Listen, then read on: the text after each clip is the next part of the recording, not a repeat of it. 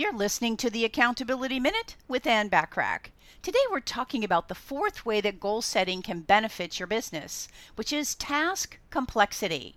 Setting business goals also means taking the time to ensure that these stretch goals are also attainable. This allows you to elevate your current path as a business owner.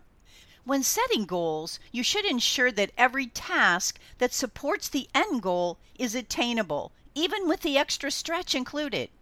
Doing this helps you study and break down each task's complexity and formulate the best practices to attain them.